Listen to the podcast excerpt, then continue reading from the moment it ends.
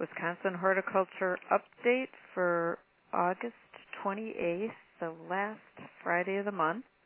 We're going to go around and check in, but I just wanted to give you a fun little story last night around the table as my daughter was reading her Mother Earth news of this month. She read an article that was written about a organic chicken urban gardener in Rhinelander, Wisconsin, and they're talking about sweet little Rhinelander and how this woman could eat all year in her organic garden produce under the poverty line and she gave a shout out to UW Extension because they helped answer all of her organic questions. So I thought that was pretty cool for a national magazine. So thanks.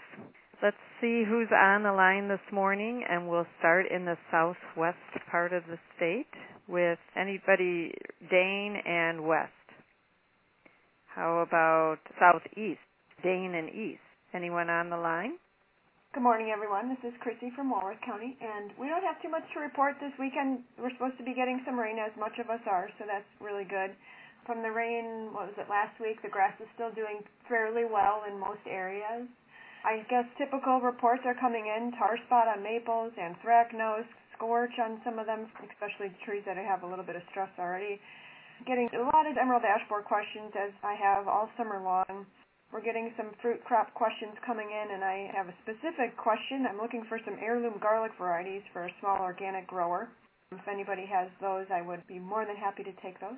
And that's about it. Our fair is coming up this week, so our master gardeners and myself will be busy at the fair answering questions as we always do. And other than that, could you give an example of a emerald ash borer question since I haven't had any and I know we're a few years behind you? Yes, I would be more than happy to. So let's see, I had two people call me this week. One in particular was a man, president of one of the lake associations, and their ash trees on the beach area. He called and said these trees are just in decline, and he wanted to know what he should do about it. And I said, well, how far along are they? And he says, well, they're about 40%. And I said, well, you might be able to spend more of your money purchasing different trees for the mm-hmm. area than to be treating your ash trees at this point because the pressure is so high here mm-hmm. Here's another example of a call that I got this week was someone had called from Delavan and they wanted to just report it and see if I could come out and look at it and confirm it. And at this point, I don't even okay, second guess emerald ash borer. It's so prolific. I honestly have not seen a tree that has been healthy in this mm. area all year, really. I don't even know if I could drive around and find a healthy ash tree at this point, unless I knew that the people have been treating it actively for the past several years. So those are great. Thank you. I could keep going on and on. That's typical, though. Okay. Anyone else from the southeast? This is Sharon in Milwaukee County, and I really have nothing else to report. There's no outbreaks of anything. If anything, it's things that we're missing. I guess this year magnolia scale was really bad, but it's the only thing that really flared up. Everything else was pretty normal, pretty standard, except that powdery mildew is down and apple scab is down. We don't have nearly as much of that as we have had. Other than that, there's really nothing else to report. Very good. More from the southeast? This is Barb in Kenosha County. Very similar to what Chrissy and Sharon are already reporting. The only other thing I could add is we did have a confirmed late blight sample this week long story made short, it's a good example of how sometimes you can't look at a picture on the internet and have somebody correctly diagnose it. So this is one that they had looked at university resources and just basically looked at the first page of one of our fact sheets and diagnosed the problem as verticillium. And it's because the plant had pretty much just kind of collapsed. So we had to bring in a sample and looking a little more closely found that not only was there septoria in there, but more importantly, there was also late blight. So sometimes those pictures, you have to try to get them to come in and take a little closer look at them. So that's kind of my cautionary tale for the day. Otherwise, nothing new or different. Thank you. This is Chrissy again. Thanks, Barb, for reminding me. We also have late blight here in Walworth County see. You want to go up the East Coast a little bit into Washington County, Ozaukee? Anyone up there? Up through to Green Bay? This is Kim in Winnebago. It's kind of hard for me to report because I've been off for the last two weeks on vacation, but looking at the reports from our plant health advisors, it looks like we've had quite a few questions with fruit trees, some tomatoes. We're getting a lot of calls with bees or wasps, people wanting to know what they are and if they are truly bees. Can someone come out and move them type questions. Over the last two weeks we have gotten some rain, so that's really helped out up here. And other than that, that's about all I can report on. Okay, any more from the East Coast? Moving inland to Waupaca, Waushara. This is Ann from Outagamie. For the Outagamie County report, we had one inch of rain this week. I got a lot of phone calls about critters, woodchucks, snakes, birds. We also had some lawn grub questions, slugs. I had a tomato grower who had tomato mosaic virus that Brian identified, and it kind of broke that grower's heart when he realized what it meant for his business. And then lastly, I thought this was interesting. The first sample of strawberry clover was found in Outagamie County, and the homeowner had brought it into me for identification. I only said clover. She brought it to the herbarium, and the specialist there said it was strawberry clover. So I thought that was pretty interesting. That's all. Could you describe a little bit about the life history of strawberry clover? She brought in a seed head that I had never seen before, and the way she described it, and I would agree, looked like a miniature soccer ball with little tufts coming out at the corner of each pentagon of the soccer ball. And at the point that she brought it in to me, it was all dried out. It was beige in color, and you could hear the seeds rattling around in there. And that's what I used to identify it as a clover. Up until the point that it developed a seed head, I think it looked pretty much the same as what you would call just general lawn clover. That's what I would call it. But the seed head was so unique. I had never seen that before. But the specialist at the herbarium, like I said, was pretty happy to get a sample for her collection. Moving into the center of the state, Green Lake, Portage. This is Walt in Portage County. We've had some calls lately on the emerald ash borer, and we're certainly not as far along as they are in the southern part of the state. Some of the ash that I've noticed are beginning to decline, and the city of Stevens Point has announced that they're going to start treating some of the city trees, but homeowners are asking questions too about what they can do and what can be done to save their trees. This week I had a call on peony mildew and last week cedar apple rust on serviceberry. Late blight has been pretty busy here in Portage County. I had two or three confirmations last week and probably another one this week. I haven't gotten note back from Brian yet. CWD has kind of quieted down here in Portage County. Not that it's gone away, it's just I think people have kind of given up on saying anything about it. Last week we had over three inches of rain. I thought it was quiet here, but I guess not. Thank you. You're welcome. Can I ask Walt a question? Has EAB even been found in Portage County yet? It has not been confirmed that I'm aware of, but I believe it is in Adams and Wood County. Okay, thank you. Anyone on the line from Adams or Wood County? How about west of there into Monroe, La Crosse, southwest again? Anyone from southwest, north to La Crosse? All right. Anyone south of Highway 21 that we haven't got yet? All right, let's go to the northeast. Marinette, Florence. Okay, and west of there, northwest Wisconsin. I'll speak up for Douglas County. We're just happy. Picking red tomatoes in August is kind of a special thing for us, and people actually harvesting peppers, just home growers, I'm saying. We still don't have SWD confirmed in Douglas County. I thought we were on that page, but we're not quite there yet, though I'm assuming we have it by what some of the growers are telling me and showing me. Emerald ash I'm just interested in where this is going. I've had virtually no questions, though the city has been removing all their trees in the past two years. We've had a couple of vendors that are doing well. They're marketing their treatment products, and that might be keeping some of the questions at bay, but I suspect that it's going to be like other places where they'll wait until their trees are beyond protection. Having that said, we have very little except for septoria and early blight. Our tomatoes are looking good. We've just had a really nice growing season and a lot of successes none of the leafhopper problems that we usually have. We haven't had that. We're starting to get some slugs, but that's not been a general issue either. So this will probably be one of those summers that goes down in the books for successes for horticulture and home gardening. Anyone else from the Northwest? Is there anyone I missed out there across the state that would like to give a report for us? Okay, how about our specialists? This is PJ. I'm here. Things are finally starting to quiet down a little bit insect-wise. Japanese beetles haven't been terribly active this summer. There's been a few hot spots here and there, but overall, by the time we get to late August and early September, they're really starting to trail off. So if folks haven't been seeing much damage, I don't think they're going to be getting anything significant at this point. So we're at about the end of the season for Japanese beetles. Probably the biggest thing lately, the late season yellow jackets and wasps. This week alone, I've probably had 12 to 15 calls or emails or chatting with folks at Farm Tech Days that were dealing with yellow jacket or bald-faced hornet nests either up in a tree, in a wall void in their house or in a soffit area, or down in the ground.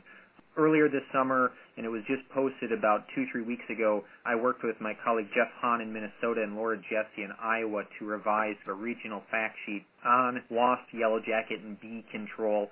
And so if you just do an internet search for University of Minnesota wasp control. You'll find the fact sheet online. I'm an author on there, but it just goes through in a lot of details for all those insects that folks might be running into. So that's a good general source of information.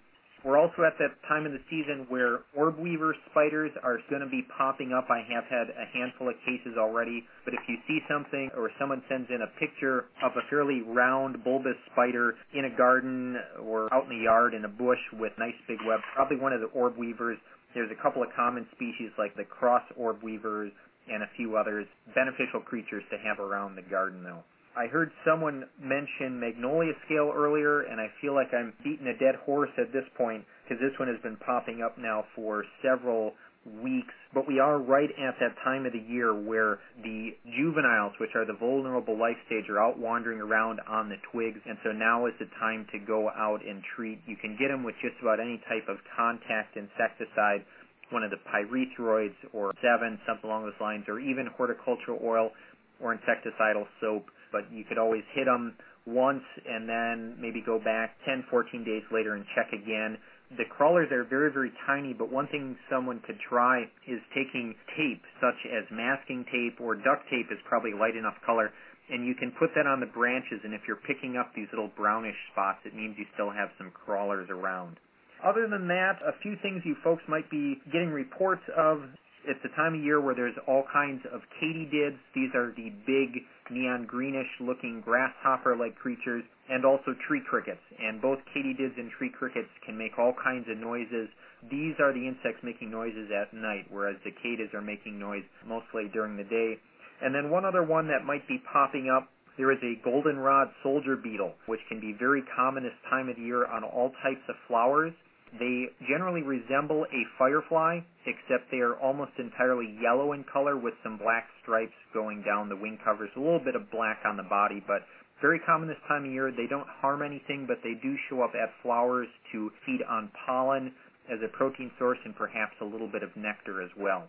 Other than that, as I mentioned, things are finally starting to quiet down around the insect lab for this season. So, does anyone have any insect related questions for me? I have a question about scales in general, though. The treatment is going to be with dormant oil later, right? Well, with scales, there is an option to go out with a dormant oil. You could do that early in the spring before buds start breaking.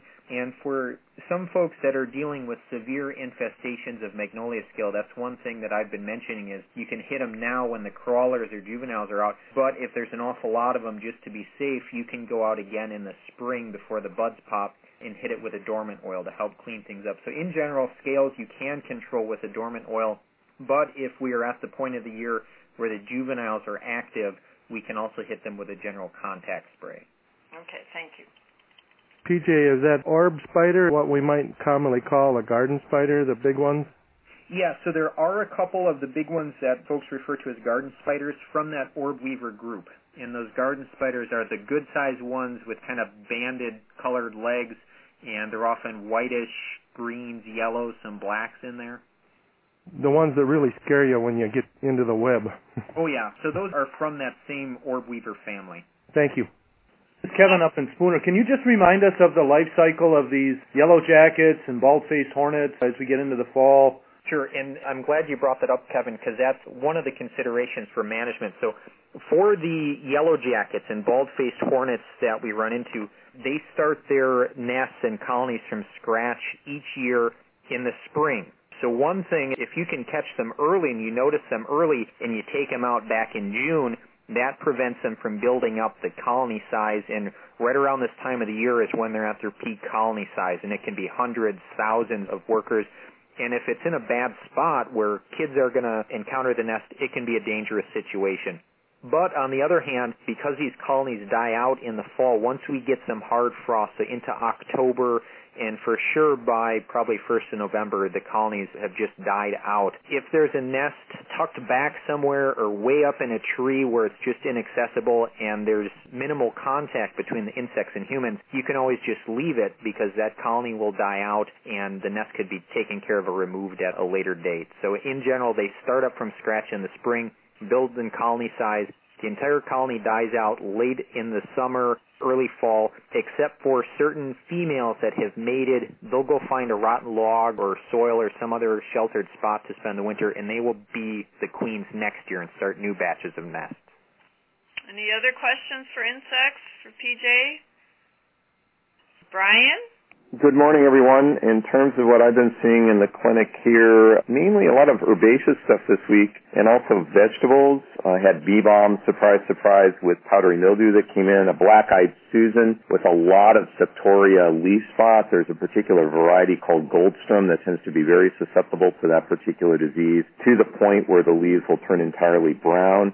We had some coleus come in from the trial at the West Madison Ag Research Station that had downy mildew. I have to say when I first saw the symptoms on these plants, I thought it was a viral problem. There was a bit of color break in the leaves. These were darkly colored leaves, the maroon varieties, and they had a lot of stunty growth at the tips of the leaves, and those leaf tips were green but there was a lot of sporulation of Peronospora, which is one of the downy mildew organisms on the bottom surface of those leaves.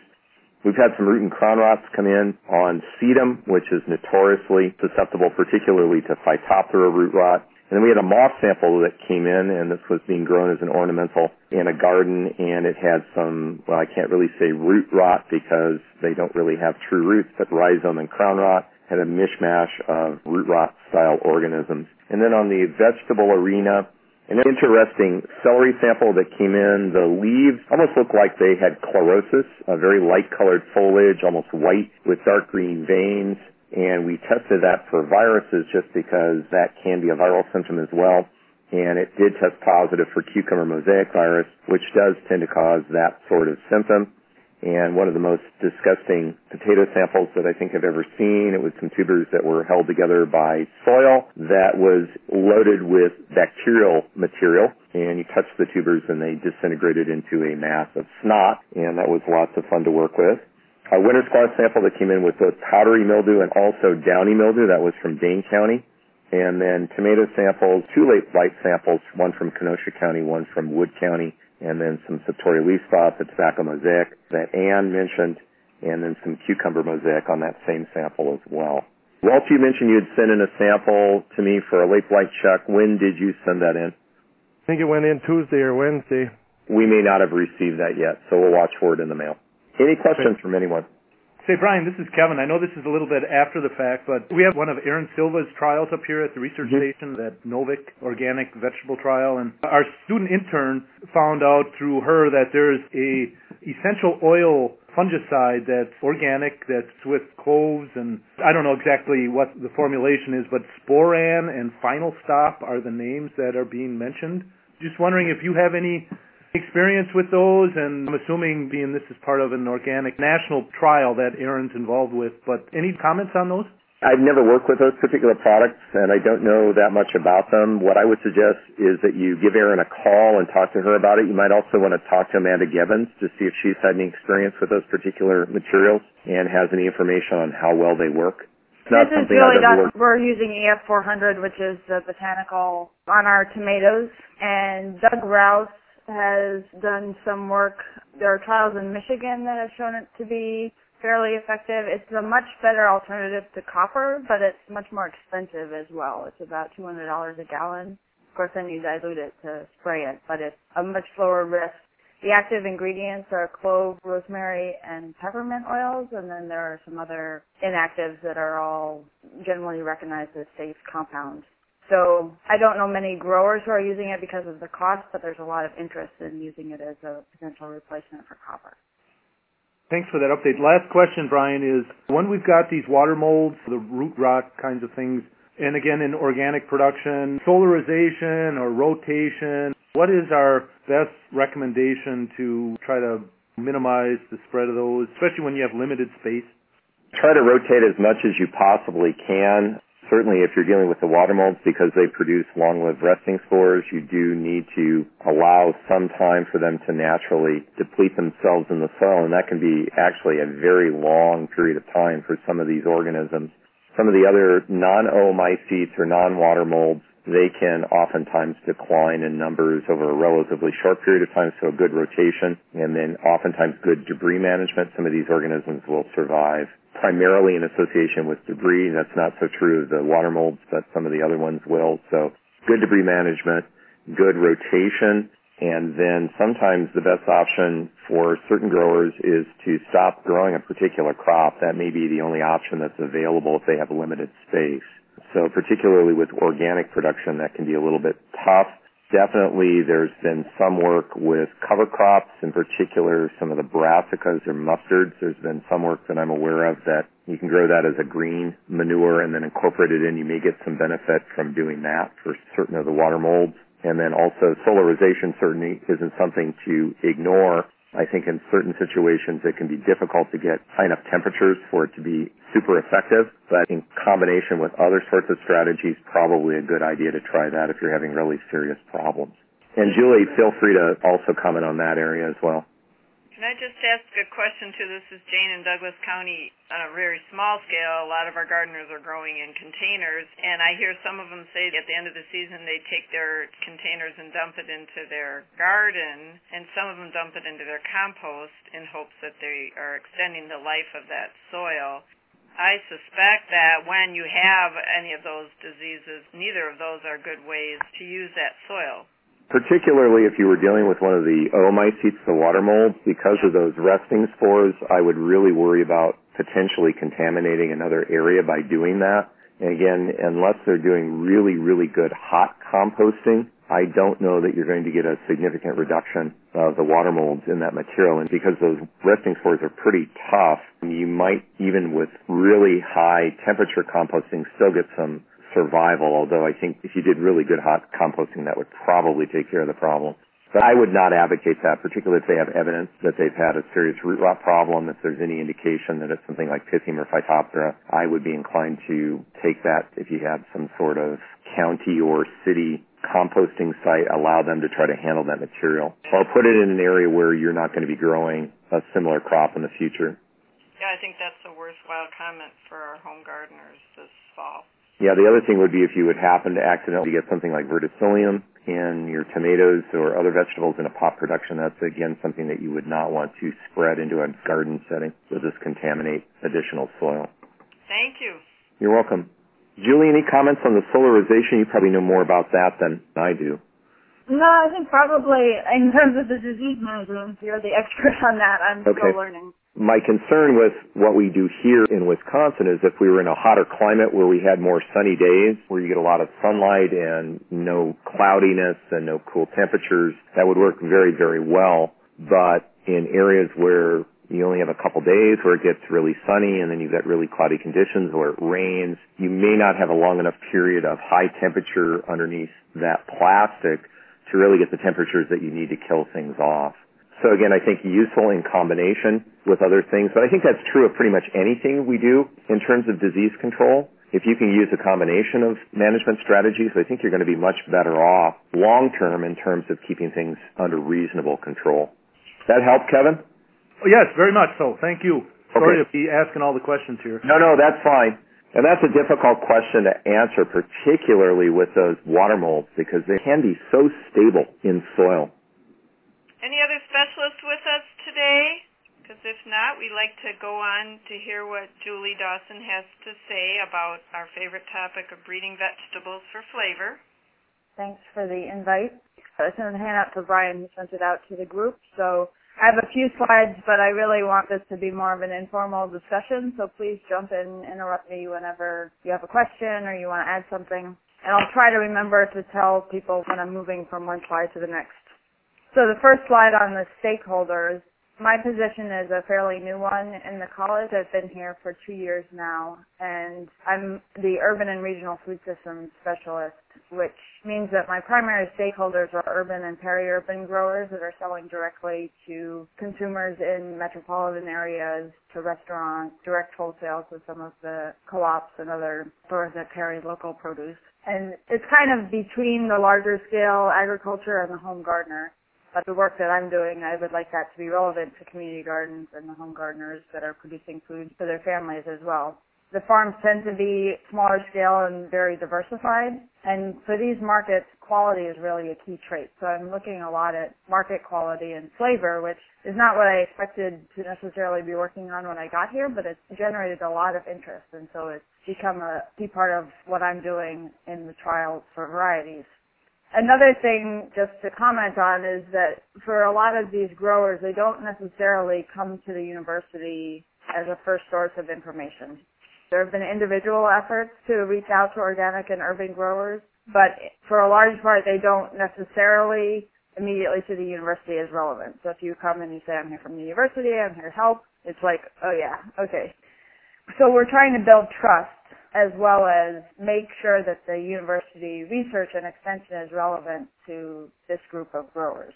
And what I've found is that, if you turn to the next slide, good food really unites a lot of people across income levels, across urban and more rural CSAs or farmers market farms.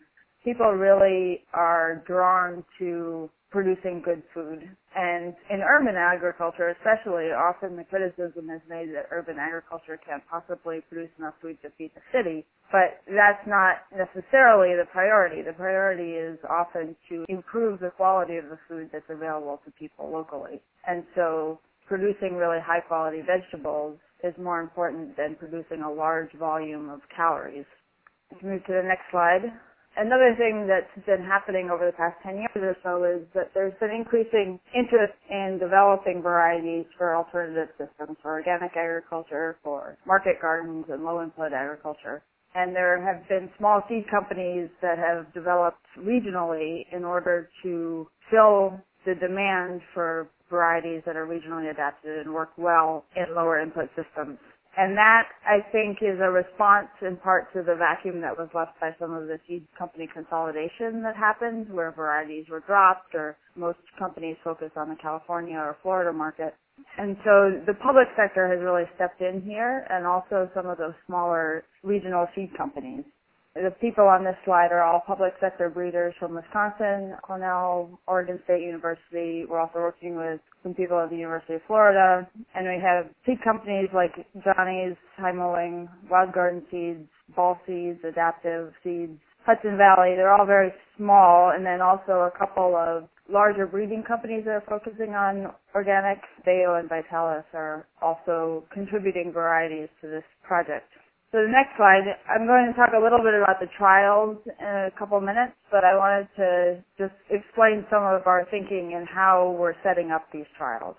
The objective is to find varieties that work really well in Wisconsin for direct market growers that also have very high market quality. And so we really ask ourselves, how do farmers choose new lines or new varieties that they might want to grow? And often they do the variety trials themselves. A survey by Erin Silva, Alex Lyon, and Mike Bell of all the organic vegetable growers in Wisconsin shows that 72% of them actually do variety trials on their own to identify lines that they might want to grow on a larger scale. This is in response partly to being worried that their favorite variety might get dropped from a catalog, but also because they're always trying to get something new and interesting for their markets very few of those farmers are participating in university trials. And so one of the things we would like to do is create a network of trials that could be gardeners, smaller scale farmers, research stations, county farms. We're working with the Rock County Farm, for example, on one of our trials. And this network could then share information so that farmers would benefit from the trialing that other farmers are doing as well. rather than only seeing their own trial on their own farm.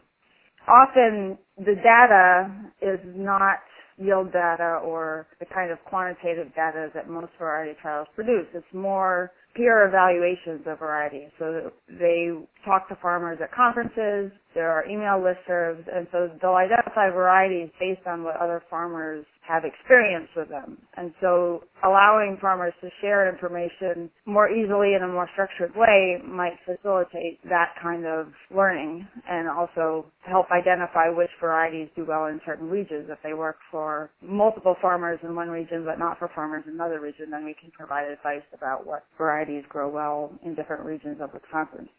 So the next slide, we've set up these trials to be on a regional satellite model, which is something that provides more flexibility for farmers. We have a research station that grows all of the crops that we're trialing. We've got about 12 different crops that we're working on we plant them all at the research station to be able to get more quantitative data and then we send them out to farmers who choose subsets of the trials and so they're able to choose the crops they're most interested in and also choose varieties that they're more interested in. There's a core subset that everyone grows. We've got about 15 farms right now and a few gardens that are participating and then they can add extra varieties based on what their particular market is like and what they're interested in.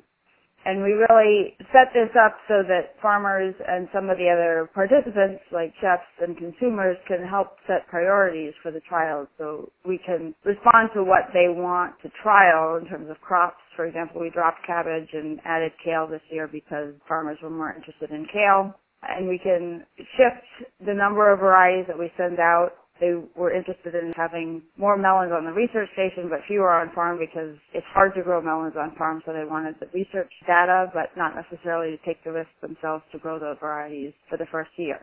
So with the next slide, I just provided a list of the crops that we're growing for these trials we're open to suggestions and we really would like to expand this to reach more farmers and gardeners. So if these crops are important for your counties and you know of farmers that might be interested in participating or if you have access to a farmer uh, research station garden and master gardeners are interested in participating, we'd really like to hear from you. I'm happy to come out in the winter and talk about it and try to recruit people that might contribute information to this I'm hoping there'll be an updated publication on the vegetable varieties for Wisconsin that would then be updated every year so that people could see what other people were saying about varieties and also how they perform on research stations. So with the next slide, I mapped out what we're doing this year. The blue dots are the farms and gardens that we're working with, and then the green is the research station. So we're centered around Madison and some in Milwaukee. We'd really like to get sites out more in the state and some of it's depending on funding from grants, but also if there are people that are interested in participating and can do it as an extension activity or have, like I said, master gardener groups that might be interested in taking it on as a project. If that's something that people are already doing and might want to participate as part of a larger group, we would really like to put some more dots on the map and represent the state a little better so the next slide shows the basic data that we ask people to collect. The idea is to make this as simple as possible and also to provide information back to the breeders so that they can then develop varieties that respond to what people are looking for. So with the varieties that we're sending out, there are often new varieties that are on the market or a couple years from being on the market and the breeders are trying to decide whether to release them. But the biggest part of this project, I think, is to improve the informal discussion between farmers and breeders and chefs and consumers so that the breeders can really target better flavor and better marketability along with the agronomic traits that are really important to growers. So we ask people to say whether they would grow it again, how marketable it is, what the flavor was like, the strongest point of that variety, and then any major flaws that they wish were not there, like if it was susceptible to a specific disease that they get on their farm. Just a ranking of the best and worst varieties and then any notes that they have. So it's a really simple form. It's very flexible. The idea is to make it easy to participate and easy to share information and to collect the information that's most relevant for other growers. So the next slide, the final part of this project that I'd like to talk about is really involving chefs and other food professionals in the flavor evaluation. And that's been an exciting part of the project because we're working with chefs that really care about the economic survival of small scale farms in their region. They're buying from local farmers and they want to help identify varieties that do really well agronomically and also give them the best flavor. And one of the things that's useful about involving chefs in the project is that they're able to articulate very well what they like and don't like about a particular variety. So I taste something and I say, well, that's good or I don't like that. And I don't have really the palate to differentiate exactly what makes one variety better than another. And so the chefs are able to tell us that in a way that is useful for the breeders so that we can then train ourselves to identify what traits we need to make a variety that tastes really good in something that yields well and has disease resistance and everything else that the farmers need. So what we're doing is we're tasting things all as a crew on the farm when we harvest, and then we identify the ones that are preferred among the crew or have really unique flavors, and we give those to the chefs for a more in-depth flavor evaluation and description. And we also have public taste testings where we ask the public to come and taste some of the best varieties. We've done that at the Urban Horticulture Field Day and Farm Tech Days, and we're doing another field day September 8th. I put the announcement at the end of the slides. So we'd really like to get more involvement of consumers, whether or not they're also growing their own food, in order to identify which varieties are the best tasting and also what kinds of things make a variety preferred or not. So the next slide is just a quote from Dan Barber, who's a chef at Stone Barns in New York City, and he had a conference a couple of years ago that really kicked this project off talking about involving consumers and chefs in developing varieties from the very beginning. And that's really what we're trying to do with this project is have people involved in the decisions that get made by plant breeders as they're developing varieties in plant breeding, you really can select for any trait that you want as long as there's genetic variability there. You generate new lines every year, you select the best ones, and the best ones can be defined as the highest quality, the highest yield. So you're really talking about decisions that are made at the beginning, and often it's traits that are good for shipping or shelf life that's what a lot of the California produce industry needs because they're selling to the rest of the country. But direct market growers, they need things like flavor and appearance and also the ability to perform really well in diverse systems. So we want consumers and farmers and chefs to be involved from the very beginning in defining those objectives and making the plant breeding programs much more participatory. If you think about what heirlooms are, they're really selected by gardeners and farmers for flavor, for performance. They were never really meant to be museum pieces, but something that continually evolved. And so that's what we're trying to bring back is the involvement of gardeners and farmers and chefs and consumers in the actual creation of varieties so that once the variety is on the market, it does well smaller seed companies can pick it up and sell it to farmers, and then it becomes hopefully a workhorse variety for the local food system. So the last slide is an announcement of the field day. I can talk a little bit about some of the specific vegetables that we're working on and some of the varieties if people are interested in that, or I can talk about some of the agronomic things that we're measuring. I'm working on tomatoes in hoop houses versus the field, and we have a number of other growers that are growing either with season extension or hoop houses. So I would like to open it up to questions and kind of see what people are most interested in learning about at this point. And the final slide is just a thank you to everybody who's been involved in the project because it really is a very collaborative project with a lot of farmers taking trials on their farm, chefs helping us to evaluate things, the plant breeders that contribute the varieties, and all the other folks that make the variety trials possible. So with that, if people want to ask questions. Yeah, let's open it up here. I have a question. You started saying agronomic and you gave a few ideas of what that might be, but can you just explain what scale it's agronomic at? So what we're doing is small bed production. The farms we're working with often have fairly intensive production on three to five acres. Some of them are a little larger, some of them are a little smaller. So we're looking at basically bed scale production where you might grow five or six beds that are 4 by a 100 feet of variety. On the research station, we also have smaller plots, so that would be more of a garden scale. We're looking for varieties that do well for people who are trying to grow them commercially, but not at the wholesale level, if that helps. Mm-hmm. And then how many sites would you need per region? If you had one farmer that could do one variety trial, that's still interesting to you.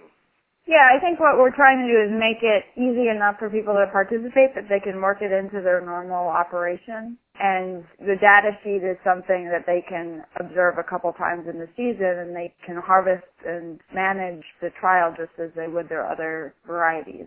So as we build this over time, hopefully we get multiple sites. But I think we can start small and try to just expand it one farm at a time in different regions. And eventually we'll get a network that covers the state and we can make better recommendations to people when they call asking about varieties. Wonderful. Say, Julie, a couple questions. The funding for all of this, what is the stability of this or the potential? It's, it's always about the money when it comes right down to it. So if you just could comment on that. So most of the farmers are doing it as part of their operation. I'm trying to get grants to provide stipends to farmers who are doing a lot more work than would normally be involved.